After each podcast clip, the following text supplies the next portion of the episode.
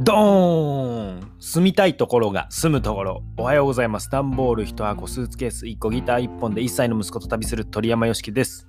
今回のテーマは、専門家の危うさ、言い訳するなです。専門家の危うさ、言い訳するなです。えー、僕のね、マーケティングのクライアントさんの一人がコピーを外注しているのですが、えー、全体を考えた時のね、ベストではないというえー、事実が発覚しまして、えー、まあその担当してくれてる本人曰くね専門以外のことは専門家じゃあ担当以外のことは専門家じゃないので分かりませんということだったんですけどあこれは危ういなと思ったのでシェアです。まあ、この人自身へのね批判ではなく一般的に起きていそうな現象としてのお話でございます。今日も一歩楽しんでいきましょう。10分で人生の選択肢を増やし、成長を楽しむ放送です。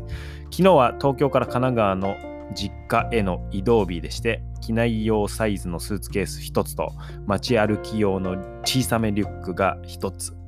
うん、それで、え10日間滞在の3人分の全てが入っております。はい。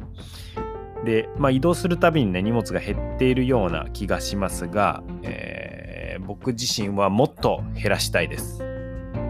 手ぶら最強だと思ってるので、まあ、どこまで軽やかになれるかの挑戦でございます。はい。まあ、と言いつつですね、えー、ギターや絵本や歯磨き、歯磨きじゃない 靴磨きブラシは持ち歩いております。ということで、専門家の危うさ、言ってみます。まあ、例えば、ファッションの専門家がいたとして、コーディネートしてもらうとします。いいですか？ファッションの専門家にコーディネートしてもらうと。そして、あなたにぴったりの服が決まりました。はい。おめでとうございます。想像してみてくださいね。でも、その服で街歩きするのか、形式ばった場に行くのか、アウトドアするのか、仕事するのか、によって本当はベストな服って変わってくるわけですよね。でもっと言ったら同じシチュエーション同じようにアウトドアとか同じように仕事とかでもどんな人と一緒になるのかによってもベストな服って変わりますよね。うん。えー、なのでぴったりの服っていうのがどこにぴったりの服なのかっていうのは考えなきゃいけないなと思うわけですね。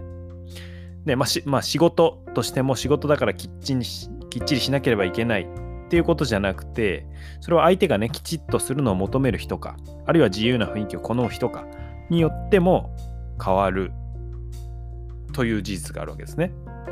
つまりどういう状況下なのかという文脈によって正解が、えー、違うわけですよ。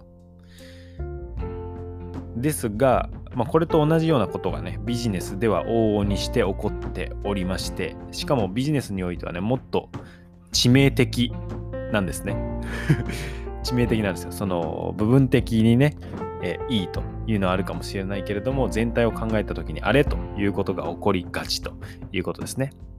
で、えー、副題の言い訳するなという話なんですけど、これはね、極論かもしれませんが、僕の信念で、相手の真の目的を考えろと思ってます。相手の真の目的を考える。まあ、ビジネスの例だと、まあ、例えば広告の専門家に広告をお願いします。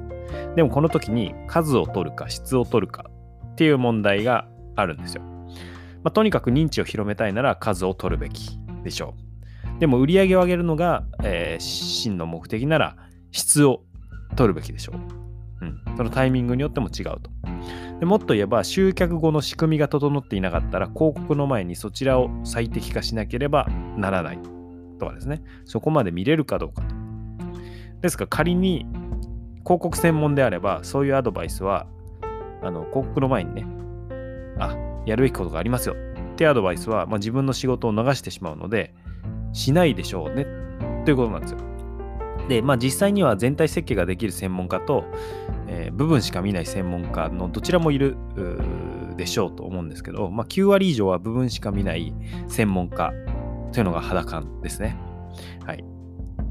逆に、まあ、専門家というワードは、言い訳にも使えちゃうってことですよね。その、それは専門家じゃ、専門じゃないんで、となっちゃうと。でも僕のそれに対する回答はもう、じゃあ学べっていう 話なんですけど、うん。僕もだから、あのー、ね、えー、まだまだ足りないと思って学びまくっているんですが、まあ、僕もね、ああと真の目的は相手が相手の人生を楽しむなんですよね。まあ、売り上げを上げるってところにコミットするんですけど、それより、まあ、売り上げ上がってもね、なんか苦しくて、えー、うんと人生楽しくないってなったら意味ないので、まあ、楽しむっていうところを抑えつつ、えー、売り上げを上げるだけがゴールじゃないということですね。まあ、深く深くヒアリングして、え、戦略を立てることになるんですけれども、うん。え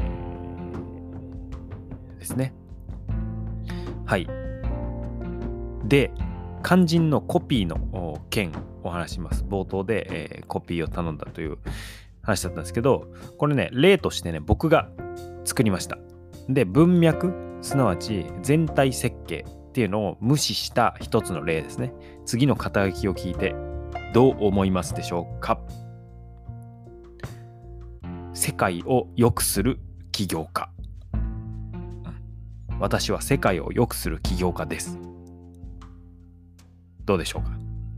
これね、ふんわりしているってことは感じると思いますが、実はこれだけでいい悪いは断定できないですよね。実は。はい。えー、例えばですよ、すでに有名な業績を残している人であれば、仮に前澤友作さんだったら、まあ、こう書いても、まあ、なんとなく言わんとしていることが伝わりますよね。まあ、あえてのぼんやり肩書きといいますか、肩の力を抜いた、まあ、おちょおちょけ感のある肩書きといいますか、世界を良くする起業家、いや、ぼんやりしてんな、っていうなんかこう肩の力の抜き方ですかね。うん。ですが、もしこれが何も成し遂げてない人がこれを掲げていたらどうでしょうか？世界を良くする起業家。まあ、まあ、僕はす全てのね、起業家が世界を良くする存在であるべきだろうとは思ってるんですけども、僕がこれ見たら、何も言ってないなって思うんですね。うん。まあ、なぜならそれは、誰でも言えることだからですね。誰でも言えますよね。はい。で、ここに入ってない大事な要素があって、何だと思いますか？それはですね、あなたは誰なのか？っていうのが、えー、見えてこないということですね。もちろん完全に見せることは、えー、不可能に近いんですけれども、それでもあなたというものの輪郭を、えー、表すべきだと思ってます。なのでね、私は誰を示さなければ、えー、いけませんで。そこでの明確化が専門家です。えっと、えちょっとパニックになったかなと思うんですけど、大丈夫です。まとめます。え最後、今日から一歩という話ですが、結論は肩書きは専門家であることを見せましょう。肩書きは専門家を見せると。でも仕事は全体を見ましょう。という話です。うん、ちなみにね、専門家の肩書き、えー、を先に、まあ自分で考えるとしてはつけると思うんですけど、その時はね、言葉を足して狭めるのがおすすめです。はい。えただあの美容の専門家とかじゃなくて、えー、そこから、まあ、ダイエットの専門家じゃなくて言葉を足すってことですね。で、僕の例だと、まあ、僕はあのデジタルマーケティング全般をカバーしているんですけれども、それでは広すぎるし、あと、まあ、全部完璧とも言えないので、えー、現時点ではね、教育を愛するデジマーケやとしてます。はい、デジマーケってデジタルマーケティングの略なんですけど、でそれは僕が教育に情熱があってね、ずっと教師してきたっていうこともあって、仕事を受けるならそういった業種、事業が良いからです。で実際今受けてるマーケティングの仕事も、えー、教育、まあ、オンラインスクールとか、まあ、実際に講座で、えー、受け実地で受けてもらうっていうのも含めてですけど、えー、教育に関するものに特化しています。はい。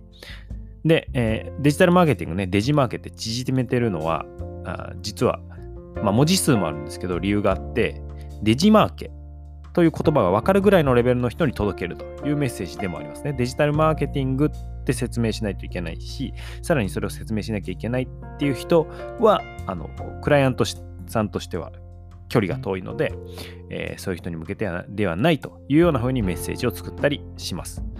はい、最後一言まとめ。専門家を名乗り、その上で全体最適にしましょう。全体最適の仕事をしましょうという話でした。うんえ専門家名乗って、でも仕事は全体が見れるように、まあもちろんいきなり全体っていけないんで、少しずつレベルアップして全体を見れるようにしていくというような感じですね。自分を大切に一歩ずつ楽しんでいきましょう。鳥山よしきでした。今日はウェブサイト制作事業を手掛ける、えー、起業家の弟と戦略会議をします。そして自分の販売自動化の仕組みも、えー、ちょっといよいよ仕上げなので、えー、ラストスパートで頑張っていこうかなと思っておりますが、お互い頑張っていきましょう !Thank you for listening. You made my day. Yay!